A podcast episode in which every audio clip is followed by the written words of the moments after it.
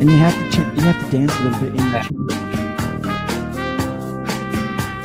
You got big shoes to fill, O'Brien, since Chris isn't here. Here comes the wind. What? Good morning, everybody.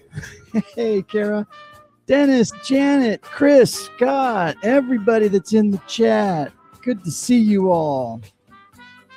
Yes, we apologize for the timing uh, issues this morning. We uh, got uh, we got some wires crossed and things like that, and we've had some bandwidth issues. But hey, we're on. We're enjoying our coffee, and we're going to welcome our fantastic guest today, Mr. Brian Washburn. How are you, sir? I'm doing well. How are you? I'm doing fantastic. I should probably just kind of kick things off though and let people know what's going on. Chris is doing some training in uh, on the other side of Canada from where uh, dominKnow HQ is. And so he was trying to get in with us from a hotel, but the hotel Wi Fi was cramping his style. So uh, he decided to drop out, and it's just going to be Brian and I today. I'll be flying solo as your host today, but thank you all for joining us. Really, really great to see everybody here. I hope you all have a cup of coffee. We're going to talk about what instructor led training. Who talks about that anymore, Brian? What's up with that? it is. It's actually my life. So I'm. I'm excited to talk about this. Excellent, excellent. As we should be, right? So, first of all, you're new to the show, so let's introduce you. Tell us a little bit about yourself. Sure. Uh, I'm Brian Washburn. I am currently the co founder and CEO of a boutique instructional design firm called uh, Endurance Learning, where we put together both e learning. So, we do the e learning side of the house, but also instructor led training. So, um, Brent, I've known you for I don't know a handful of years. I think I met you back at an e-learning guild conference way way back when. Um, but I've been in the world of instructional design for about 20 years. Um, started in the classroom in a non-traditional classroom, so I was teaching GED classes, and that's where I really had to kind of figure out how do we engage kids who have left the traditional school system. I realized that um, the the classroom wasn't necessarily where I wanted to be, and that's where I started to kind of walk down the road of of um, corporate training. And uh, and walking down that road, I have, and here I am talking with you today, Brent.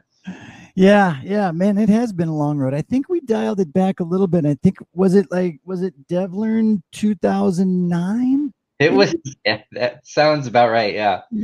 2008, 2009 ish. What is this tweet chat thing?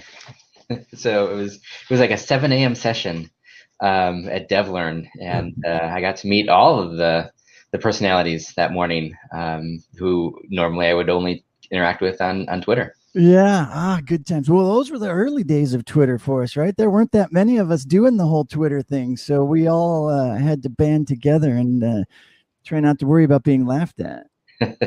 those Twitter people. All right, so instructor led training. Oh my gosh. Uh, so, um, like we were talking about a little bit earlier, uh, first of all, let me just give a quick shout out question into the chat. How many of you started off as instructor led trainers or still do instructor led training? You do workshops, maybe, or you um, teach a class, um, you know, to actual, you know, humans face to face. Go figure. Yeah, it looks like we got a lot of you. All right. Some people in the past tense, some people in the present progressive. It's good. Yeah. Yeah, I was one of those folks, and Kara, I'm not going to say it, but in the early days of my career, I was one of those passionate e learning technology folks that thought, oh, this is going to totally do away with teachers and classroom training because we're going to make this technology e learning thing so awesome that who's going to want to sit in a class anymore? Do you get that much? Is that for me or for the folks on the chat? a little bit of everybody. that was definitely the back. So I moved out to Seattle in 2007. Um, and I took a job as a training director for a small nonprofit here And um, as I was preparing for um, for that interview and, and, looking over the job description, the the organization was was a national network of nonprofits, and they really wanted to move towards e-learning. And I was just getting into the space at the time, and so I was reading Michael Allen's books. I was taking a look at all the samples I could find online, figuring out what you know, because that's that's where everything's going, right? People didn't want to spend money on travel, and um, and there's some really cool simulation things that you could do with e-learning. Um, it really was going to be um, kind of the the the thing that that snuffed out um, instructor-led training on on a big scale and um, and so I faked my way as best I could through that interview, um, and and ended up getting the job. And it turned out that um, while e-learning became a component of what we were doing, it it um, it didn't ever replace instructor-led training to to the extent that we we thought it would.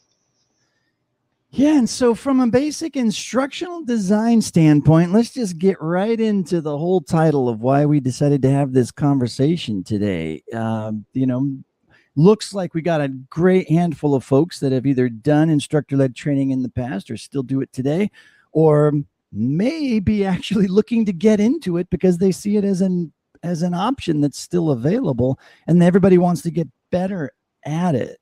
So we're thinking about how do we do this better and faster? Doesn't the instructional design process just take care of it when, and we should just keep doing things the way we used to? You know, it's funny because when people mention instructional design, I think there's a lot of different, it's one of those terms that could mean different things to different people. Um, and so when when I first used that, started using that term, I didn't know about ADDIE and things like that. I just thought instructional design was basically lesson plan design, right? Um, and there's a bigger process in terms of you know if you want to use ADDIE, you know, kind of figuring out is is is, is training is a formal training environment even the what what is going to be the most appropriate solution. Then you get into the actual design phase and and delivery. Um, yeah. So I think that um, the first thing that could be helpful is just kind of taking a step back and saying, okay, well, what is instructional design in the first place?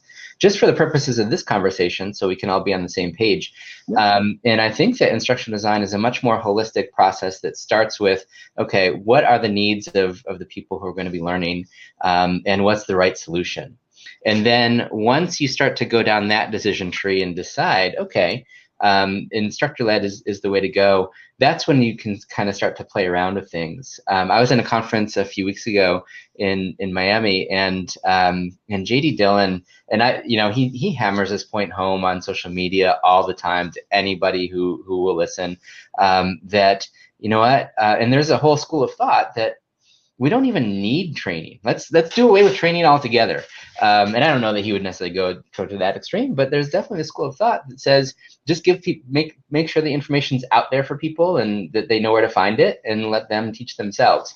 Um, and that is definitely I, really appreciate the whole the whole model um, that talks about let's remove some some of the friction and the barriers to learning. Um, but when you get to the point where you know what we do we need this formal training environment um, i think that there are some some ways to to speed up the process um, and also to keep in mind that a lot of times training isn't always the the only reason that people are being brought together um, in in a in a training setting. Sometimes it's networking, sometimes it's relationship building. Um, you know, if you're going to do a, a, session on breaking down silos, you you want people to be in in kind of in the room together. Uh, and so there's there's a lot of different reasons why people would be brought together in the first place. And keeping that context in mind is really important as one starts to roll up their sleeves and get into the design process. Yeah, I think so. I mean, I think that is, I think if there's one thing that we've learned over the years, especially from the blended sort of approach that everybody uh, started getting into, right? And we called it blended learning or blended e learning, we have become much more attuned to all of the different options and all of the different things that people need to learn more efficiently and effectively. And it kind of includes everything. But at the end of the day, if you're brand new to something, a formal structure of sorts is the best way to get you going. But then, like we all know, right? All the old story, you know, you only remember 10% of blah, blah, blah. And when you do the training and all that kind of stuff. And so then we talk about building, you know, uh, you know, support afterwards. I always talk about it as training isn't is the event. Learning is a long-term process, and we need all the different technologies to support both of those. So, uh, what are some tips? What are some things when people are thinking on okay, as part of this ecosystem, part of it is going to be an instructor led portion. Let's just assume that all of the analysis has been done and it has been proven, and we've done our due diligence. And yes, in fact, we do need an instructor led training piece. What are some ways that and things that, in your experience, that have helped you be better and faster at making that happen? Yeah, and so I just want to go back to so um, there's a question over here. Where did that ten percent thing come from? Um, and, and, as soon as you said that, I was thinking, oh, if Will Thalheimer was on this session, he would um, he would blow up the the chat total myth. Um, so the answer to that question is it came from nowhere. Um, but uh, so the uh, but getting back to your question in terms of um, some things that were really helpful when I first started, and, and again, I started in, in a classroom, um, in, a, in a non-traditional classroom, teaching right. GED classes to, to kids who had left the, the traditional high school setting.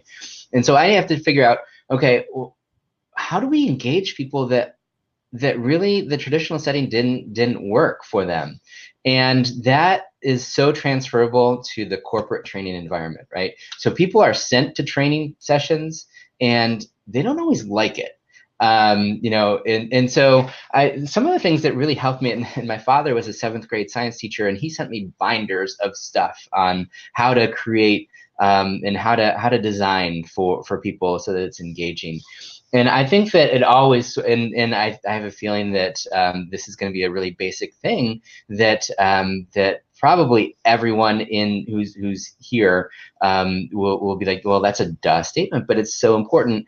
Is w- what is it that people should should be able to accomplish by the end of the the session here? So even if we're going to do a blended approach where we do some things before and we, we do some things after to check in with them and, and leverage technology or some other things like that, the the question that needs to be answered before anybody opens up PowerPoint or opens up any other tool they're going to map this out is what is it that people should be able to do by the time we're done here together?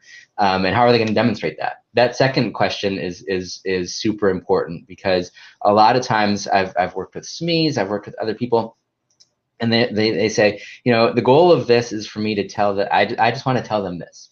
Um, and when you back up and say, well, first of all, it's it's not about the person who's at the front of the room. It's not about the instructor, uh, even though it's called instructor-led training, right? It's it's about the the audience and, and the learners and what is it that they're going to to get away with, um, and uh, and so I think that um, being able to define what it is that people should be able to do before they leave, and then this the most important piece here is how are they going to show me they can do that. Um, and so uh, those are two very uh, important kind of sides of the coin to get started, I think. Yeah, and it's like, well, I mean, it's the old adage, you know, start with the end in mind sort of thing, right? I mean, it's really any sort of design process, you need to kind of know what is that final thing going to look like and then then you just keep stepping it back that idea comes across in project management, you know, all those different things, right? Go start at the end, work your way back, and figure out how you're going to get them to do it. And, uh, you know, a lot of times I've pushed on SMEs in that same way, eh, where at the end of the conversation, you have them thinking to themselves, well, maybe there really isn't anything for them to do. People just want to know some of the things that I know. And I'm like, well, that's great too. If people really are interested and they don't want to actually do anything, they just want to know some things that you know, then there are some ways that we can make that more efficient too. In them, you know, understanding that better and and in how we organize the content and in how uh, long it takes uh, you to describe it right and to transition from one thing to the next. Now, when when when that comment comes up, and that comment comes up a lot, I, they just need to know it, right? The the question is, or they just want to know it. The question is, well, why? Why why do they want to know it? You know, and and that leads into a, a really important conversation because, well, they want to know it so they can um, perhaps someday move up in their job, or they want to know it because um, because then they'll be able to do X, Y, or Z things. Oh, they'll be able to. Okay, so let's talk about those X, Y, and Z things um, and let's figure out how, and, and I really appreciate what you said, kind of um, even that fundamental idea of starting with the end in mind. And so you, you do, you, you talk about what should people be able to do by the end. And then a lot of times I'll jump to the end. Okay, so I think that what we're going to do at the end of this two hour session, we're going to culminate in some sort of role play where people get feedback, or we're going to culminate in them actually producing something. And then the question is, okay, well, what do we do for the first hour and a half to get us so that we can be successful at that at the end. At that uh, activity. Yeah, yeah. yeah. Yeah for sure. And I, I think that is you know just and and you're right. I think it does when we have these types of conversations they do kind of come across as a well yeah of course but it also is a great reminder that you know because sometimes it does become so easy to just jump into the tool, right? and, you know, and start building the bullet points off of the PowerPoint basic template and just sort of doing a brain dump into a bunch of slides. But I, I love that idea of thinking it through first. What is it that you want to do? And then actually building that doing activity first, and then figure out what is all the instruction that needs to happen leading up to making sure that that activity is successful? What's the baseline of knowledge and information that those people need? And when you talk about um, kind of doing things better and faster and building this better and faster, being able to start with that kind of that, and that's kind of where the creativity comes in. That's where that's where we add value uh, as instructional designers to an otherwise um, sometimes it's going to be an otherwise dry course or otherwise you know I I I worked for an eye bank so cornea transplants in my previous job. And um, and I remember I was talking with our VP of quality, and um, he was headed to India uh, to do a session with Indian eye bankers there on quality. And um, and we were talking one day, and he was just so frustrated with me um, because he said. Um, I, I, don't do touchy feely. I don't know what you want me to do. Quality is boring. They just need to know it. Um, and and I said, okay um, if you think it's boring then how do you feel how do you think your audience is going to feel about that? And that's something that i think that we also need to keep in mind is as instructional designers we're not always designing for ourselves. We need to design for the people who are actually going to deliver um, the end result too. And so we had this conversation and um, he said well they need to know it so that people you know the corneas that are are provided for transplant are quality that that they don't injure people. They don't they don't do more harm. Um, and I said, okay, well, that's actually not boring. That's that's really important. You know, we're we're we're basically curing blindness if we do it right. Um, and so uh, so how do we? important. yes, it's super important. Um, and so uh, so we said, you know, we started talking and said, well, if we talk at them about quality policies and procedures and um, you know SOPs and things like that, are they going to remember it when they walk out of here? And are they going to be able to do what it is that we came here to do so that people are getting quality corneas? And, um, he kind of looked at me and and so we went through and said okay well what do you we, we can't bring them all to a lab in a training room. So how do we bring the the lab to the training room? Um, and uh, and so that it, a lot of times um, just having conversations with with the SMEs or or with whoever's going to be delivering it um, is a really good way to to really hit the ground running. Um, and and then the other thing to keep in mind is again if we're not designing for ourselves because if I can design stuff that will will kind of be a little bit crazy and if if it blows up in my face if it falls flat well that's that's my thing. I'll learn from it and i'll, I'll move on to the next thing. But a lot of times the, the smes um, you kind of have one shot to get the design right um, yeah. so that they will deliver it and have confidence that okay um, maybe I shouldn't just put together a bunch of bullet points. Um, maybe there there are ways to engage people, and, and those are the champions that we want um, in order to be able to push forward kind of the and push the boundaries of of what's what people will will will put up with. Um, and so we need them in our corner, and so making sure that we design for for their voice as well and their comfort level um, I think is is an area where where it's going to be really important for for instructional designers to um, to keep those those factors in mind as well. Yeah, I've often said to uh, to folks that I've talked to, you know, what's the first thing I should do? I just got this new job and everything, and and I always say, get to know your IT guy and get to know the people that you are going to be training, whether it's the management, whether it's the actual people, if your job focuses you on one particular area of the business and your responsibility is to just maintain and to keep those people trained then you need to live with them. You need to figure out what, you know, who they are, what they like. You need to know who the SMEs are, the types of things. You just need to get to know people. And, and you're right. Once you start to engage with your audience, sometimes the training just becomes very obvious and how you're going to deliver content just starts kind of, a lot of those decisions start kind of just being made on their own. Let me jump in here real quick and uh, answer a question from Amy. This is uh, this is really good, and this is one of the reasons why I think it's important we still talk about ILT. She says. Uh, ILT is expensive. Clients want to do too much in a full six hour session or in a two day workshop or, you know, pick any number of hours, right? Cognitively uh, overloading, making it a cognitively overloading experience, right? So, what tips do you have to help manage expectations for what is realistic? I design large leadership sessions. Scaling these down with the client, what do we want them to be able to do, etc., is super challenging.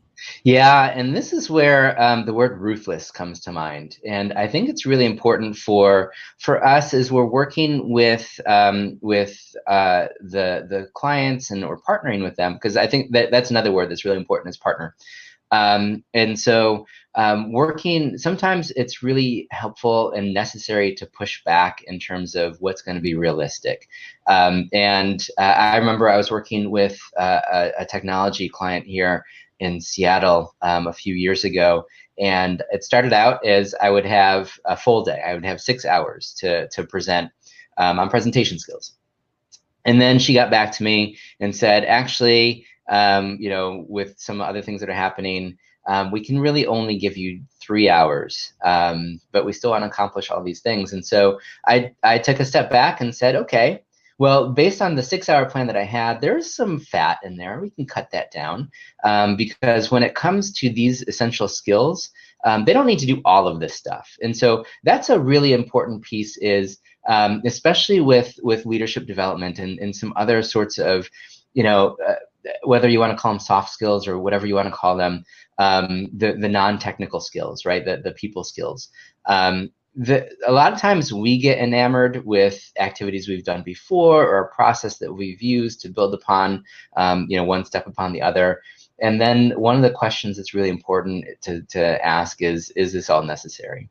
And maybe the answer is going to be no. And that's when we can start to cut, even though it was a favorite activity, even though people have responded to it well in the past, we can still get to um, what people should be able to do by the end of this without including all that. If the answer is yes, this is really important, then you have to go back and say, okay, um, just like anything that's budgeted, any resource that's budgeted, whether it's money or time, um, you know, we want to accomplish all these things, but um, realistically, given our budget, and here we're talking about time, um, we can't. And so, how do we prioritize this? Um, and uh, this is again, Brent. You know, you're talking about this a little bit earlier. Is there stuff that people can do beforehand? Um, and that's that's actually a, a, solution that has come up time and time again. Is there a reading that people can do beforehand so they get the content? Now, the challenge with this is how do you hold people accountable for doing work? right. I think we've all run into that where it's like, did you do the pre-work? Half the class did, half the class didn't, and now you've got a mismatch. yeah, yeah. And so, um, so uh, I'll get to I'll come back to that in just a second. But just kind of the the philosophy or the thought behind this is um, is there some stuff that people can do in advance, whether it's e-learning or reading or things like that, um, and they can come with a baseline of, of knowledge. Now, um, recently, I think I was at, oh, uh, Mimeo um, had, had asked me to, to um, write up some, some thoughts in terms of pre-work um, because they're putting together an ebook on this. And um, so how do you hold people accountable for pre-work? Because that is just as an important aspect of design if it's going to be part of, of what you're using um, as the in, in-person piece itself. And so how do we have accountability measures? um, especially if we don't directly have any power over over our learners. Um, and so being able to plan in, um, hey, we're, you know, and, and announcing to people, letting people know, um, you know, the first thing that we're going to do when you walk in that door is we're going to actually um, a specific example of something that, that we've designed. We're going to have like a poster session. So people are going to walk in the door. We're going to do our introductions, and everybody's going to be get individuals are going to be given flip chart markers for the first 30 minutes. Create a poster of what it is that you learned or what it is that you did prior to this, um, and then you're going to present it. And so, for those who who who feel that they're too busy um, or or too important to do the pre work before this, it may be a very uncomfortable experience for you um, as as we get started here. And so, um, it, it, and that is again kind of it's it's it's a little bit harsh um, to to do something like that, but um, it's also harsh for um, the other people in the classroom to do pre-work that you you yourself didn't do. Um, and so I think there's a number of things that that can be done with a little bit of creativity. Sometimes it requires a little bit of sass um, and um, and and but letting people know what the expectation is and why it's important for them to do it um, can can be really really helpful in, in terms of that that pre-work um, type of thing. And then of course you you can do post-work too. So we're going to touch on these topics here. Um, if you wanted to know more, or if your job really requires you to, to dive deeper. Not everyone in the classroom will that is that the case for, but here are, here are some resources um, for you to kind of take a look and do a little bit deeper dive um, after after today's session. Yeah, there's um, there's there's a lot of ways you can do it. it, it you know, this this conversation also reminds me of um, uh, Brain Rules by John Medina, yep. and um, he talks about sort of his he he doesn't so he's got a lot of data and a lot of everything he talks about is is research based but there there's one particular area that um, he says the research supports and his own experiences support it because it's how he teaches at the university level but he calls it the 10 minute rule. And so he has kind of figured out that at about the eight minute mark or so, when he's been talking about one particular topic, he knows he needs to start transitioning because he knows he's going to be losing his audience at about that mark. So he's designed his conversations to be uh, and or topics to be about 10 minutes and then he's always transitioning with something shocking or something to bring them back at about that 10 minute mark before he moves on to the next one. And that always kind of stuck with me because we talk a lot about micro learning these days too. And if you're going to chunk some content down and create it into an in self-paced version or if you're going to make a video about something that's normally about the length people have been saying is is you know depending upon the content and the topic and whatnot that's about right for that kind of stuff don't you think I I agree, and I think that the transition into the next um, topic is really important. And I think there's some models for us to take a look at in pop culture. So um, if you take a look at um, a lot of time, like Stranger Things, the first season of Stranger Things on Netflix, right? Um, I, I watched I watched the first episode, and I was like, ah, it's okay. And then the very end, they left they they left they kind of had a cliffhanger ending of the first episode, and I was like, I got to watch the next one now, right? And so if we can do similar things to that in in the ways that we um, engage people and, and have conversations with people during instructor-led training, um, I think that there's a lot of lessons that we can draw from from other aspects of life and bring it into to what we're doing. Now, John Medina. Um, I, I, have not seen him speak, but I've heard really good things. I have had friends who have seen his keynotes. He's a he's a university lecturer. Um, he he does what he does really well and is paid handsomely for it. Um, now, I, uh, one of the and, and if you take a look at TED Talks or other things like that, there are some really engaging people, um, and that's not the case for most of us as we're in front of people. Um, and so, uh, even when I've been asked to deliver keynotes, I need to include some sort of audience interaction or participation. It's just I, I can't shake it. Um, and so, you know, I will have people turn to the person next to them, or I will. So I, I think that John Medina's 10 minute rule is a really good rule of thumb, um, especially for people who are asked to speak and who's uh, and and you know you're kind of in front of classroom style seating. Um, there's not a really good um, opportunity, not a natural opportunity for for people to have conversations as opposed to people at round tables or things like that. That said, um, I really still do push for um, and I have kind of a, a design model that I'll use. Um, it's called Anchor Content Application and Future Use. So, Anchor is getting people kind of hooked into what the content is going to be, how they can relate to it, things like that. Um, the content itself is the information we'll present. Application is giving people an opportunity to play around with it, and then future use is how would how would they use it out in the real world, job aids, things like that.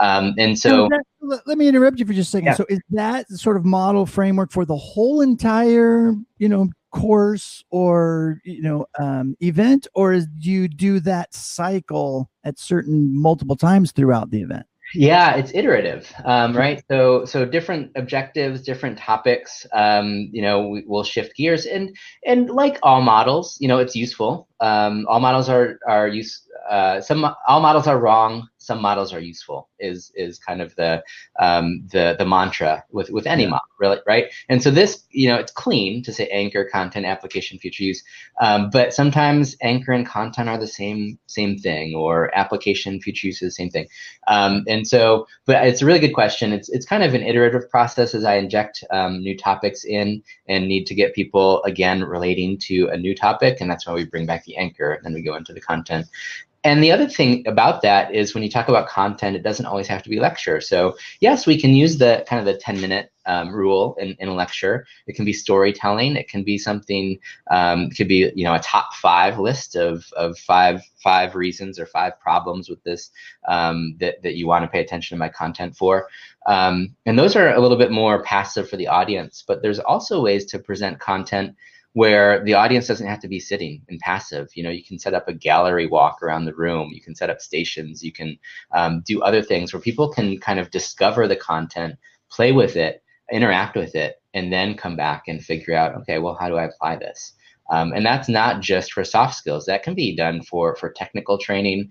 That can be done for um, you know Salesforce training. Um, you don't have to sit in your seats in front of a computer to do all of this stuff. You can you can get a little crazy um, with with how you how how we're engaging our audiences. I think anytime if you're an instructor led, if you're in an instructor led situation, I think anytime you can get your audience to stand up and to, to move to a different spot or to stand up and do an activity or something, I think you're you're winning at that point because it, it's um, that in and of itself is a great transitioner, right? You know, people you, you know you get the blood flowing again. People aren't just all of a sudden slumped in their chairs anymore. Now they're up and now they got to start like engaging, you know, full time and and whatnot. You know, so you know one of the things that is always uh, that, that always stuck with me in our conversations is you've had the ability to you've done so many of these that you built your own little mini structures you know and in order to get it, with things that you saw being repeated over and over again. So you've built yourself templates and, and i'm kind of leading up to this whole idea of templatization because everybody talks about templates right? Can i just get a template and plug in my content and be good to go? And i have there's you know obviously i'm sure you've engaged in debates on that as well. You know some people love templates. Some people say no you must start from scratch every single time. But if we're talking about getting better and faster we can't have this conversation and not talk about templates. Absolutely. Yeah and and so um and and again you know if if and, and i'm not sure the the the audience here but a lot it sounds like a lot of lot of conversations um for for these these hour long coffees have been more around technology and that's a big thing in on the e-learning side right is to to create um, whether you're using storyline or captivate or whatever but to create templates that can be repeated um, you know, customized, modified, and, and repeated. Um, but you're still using kind of the same interactions and things like that for other things, and it, and it helps to that that rapid authoring of of e-learning.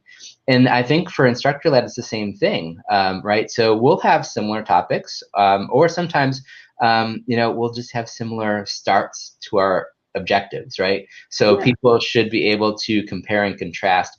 Well, if you have kind of a stockpile of, of activities or things like that, you can definitely get into the, the templates and, and, and repeating um, different things, even for very different topics. Um, and I, I, I personally, I kind of go back and forth. Sometimes I just open up a blank lesson plan, and even though it's a presentation skills, I've done this many, many times, um, and I have in my mind some of the things I've done, but I'll create something from scratch.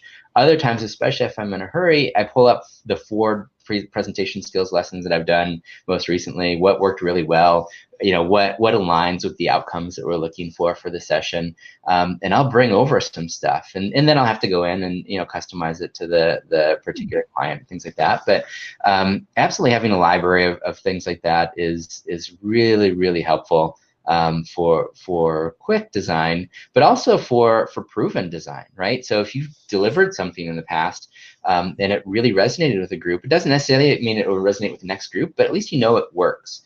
Um, we sometimes we'll experiment with some new ideas. Um, we were working with a, a, tire manufacturer and their sales force, um, and they had asked us to redesign a, a sales training for them, and um, and they uh, they had this whole section where they um, were showing PowerPoint after PowerPoint of the components of a tire. Um, and it was a really long section. I observed it. Uh, and, and I was looking around the room, and, and some people were paying attention, um, but a lot of people weren't. And so we redesigned that, and we brought in canisters of Play-Doh and had people give. We gave people the, the diagrams of cross cuts of tires and things like that, and had them recreate a tire on their own um, using different color Play-Doh for the different components, and then they had to present. Um, you know, this is these are the different components and these are the different um, parts of a tire, and this is why they're important, and this is why this is the right tire for you. And um, and when I pitched that idea, the the client hated it. They're like, these are 60, 70 year old guys who've been in tires for 50 years selling things, and you're going to have them play with Play Doh. I'm like, yeah. And uh, I was like, oh, yeah. well, well, let's see how it works um, during the pilot. And then if you don't like it, we'll, we'll go back to it. We piloted it. They loved it. Um, and so that's an activity that we'll bring into other um, other other topics, other training sessions, even for different components of that particular company. So back to your point, um, being able to kind of templatize um, certain activities and being able to modify them, but but keeping them in your back pocket is a really important piece to kind of rapid design. Yeah, I love that. It's such a great example too because I hear that a lot. Every you know, it, it's the you know we're dealing with adults here, Brent. We don't want them reading comics. We don't want them playing with Play-Doh. We don't want that. You know, they're not gonna like that. They want to be treated like professionals. And I'm like, yeah, but you know what? Sometimes professionals need a, bit, a little bit of levity and they need to be creative and they need to be able to think and it's actually quite helpful and now there's all sorts of research on it all the stuff done around lego serious play kevin thorn's a big proponent of that and it's interesting i'd never thought of play-doh before but i can see that being used in a very very similar way uh, you know, with the same it, kind of ideas and whatnot. As long as you're brave enough to to pitch it to the client and stick by it, right? So we had, excuse me, we had a question earlier about kind of timing with with clients and how do we get everything in, you know, if, if they want all these things and only have a certain amount of time. And I think that this is another thing where you have to kind of be brave with with the client and say, hey, trust me on this. Um, and uh, and if it doesn't work, we'll change it. But um, we really feel strongly that this is the best way for people to grasp this concept. Now, I, I, Jennifer's I, right. Like uh, she says, yeah, you can't be a gimmick, and that and that's exactly it, right? I mean, you're not you're not walking in somewhere and saying, okay, for five minutes, just play with your Play-Doh, and then we'll get back to the content. No, there's right. a legit reason why you thought this yep. would be a good idea. This would be an interesting exercise to get people to connect better with that content. Yep, absolutely. And, and um, something else that Jennifer mentioned um, a little bit earlier in, in the comments, and I want to come back to that too, is um, you know kind of templates um, help people with expectations. And um, we recently designed something where uh, talk about kind of templates and repeating things. We recently designed something for for a client where it was the same set of activities back to back to back in the same session. And we did that um, for predictability for both the, the facilitator as well as the students. It was for medical education. And, um, and the faculty were doctors, and they're accustomed to um, delivering the PowerPoint slides that they have and assuming that people are going to soak up their wisdom.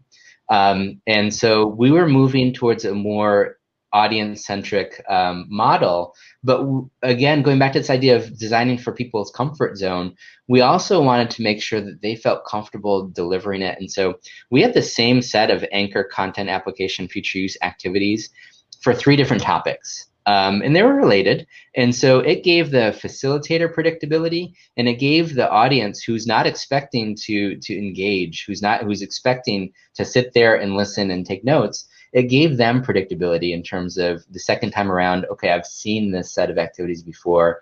Um, so now I know what I'm supposed to do. And by the third time, um, they kind of hit the ground running with it. So, um, so it's not just for different sessions. Sometimes it's the template for the same session. Yeah, and I love that that comment too, and I'm glad you picked up on on that and brought us back around to it because that that kind of consistency is really really important. If you have something completely different for a whole suite of courses that that make up a curriculum, you're having to retrain people's ideas and thoughts around it and and some people might think that consistency equals boring. It doesn't have to right? It's just certain parts of it should be consistent in order to, like what we talked about earlier, right?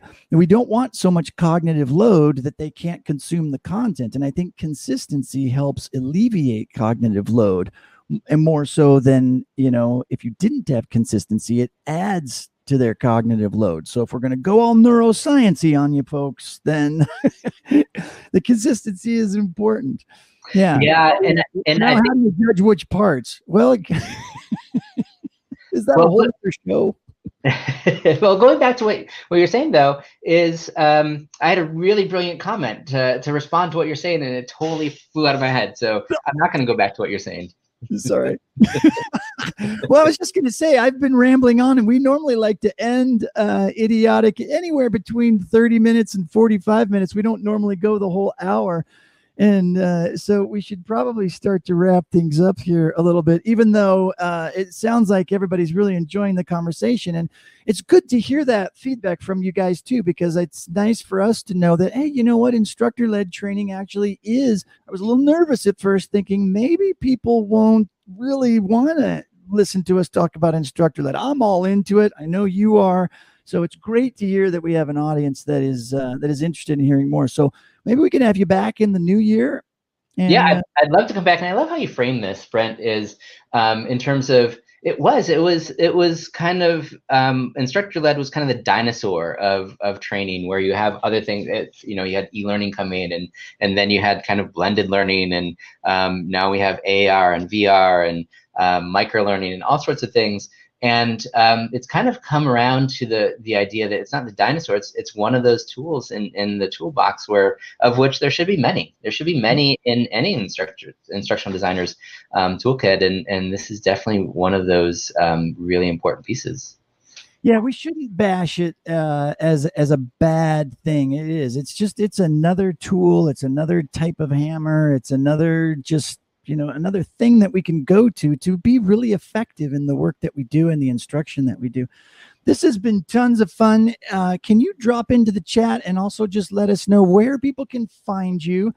And uh, I would be remiss if I didn't give just even a little bit of shout out for your new product that you have available. Tell people where they can find it. And Sure. um, Yeah. Yeah. So um, I just dropped in um, my blog. So trainlikeachampion.blog is, is where people can listen or read um, my wit and wisdom on Mondays. And then my colleague Heather publishes a post on Thursdays. Um, not tomorrow, though.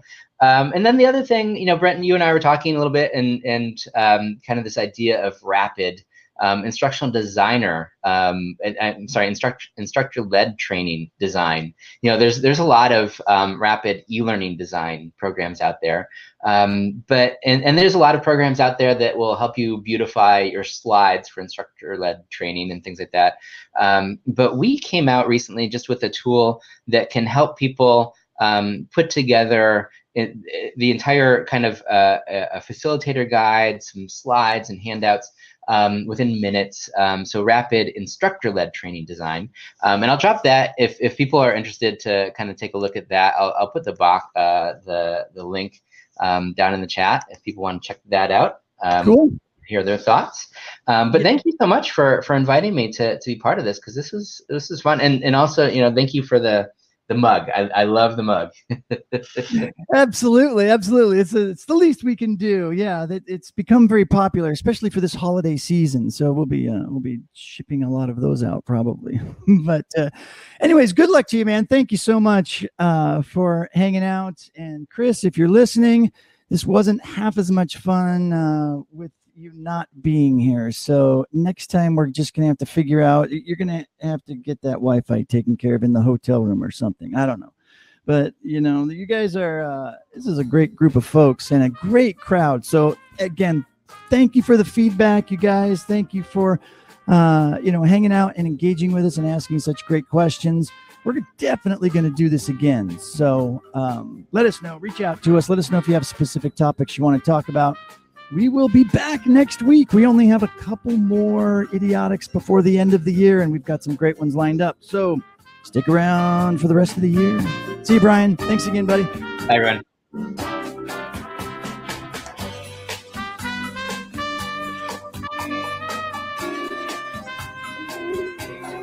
Cheers, friend. Cheers.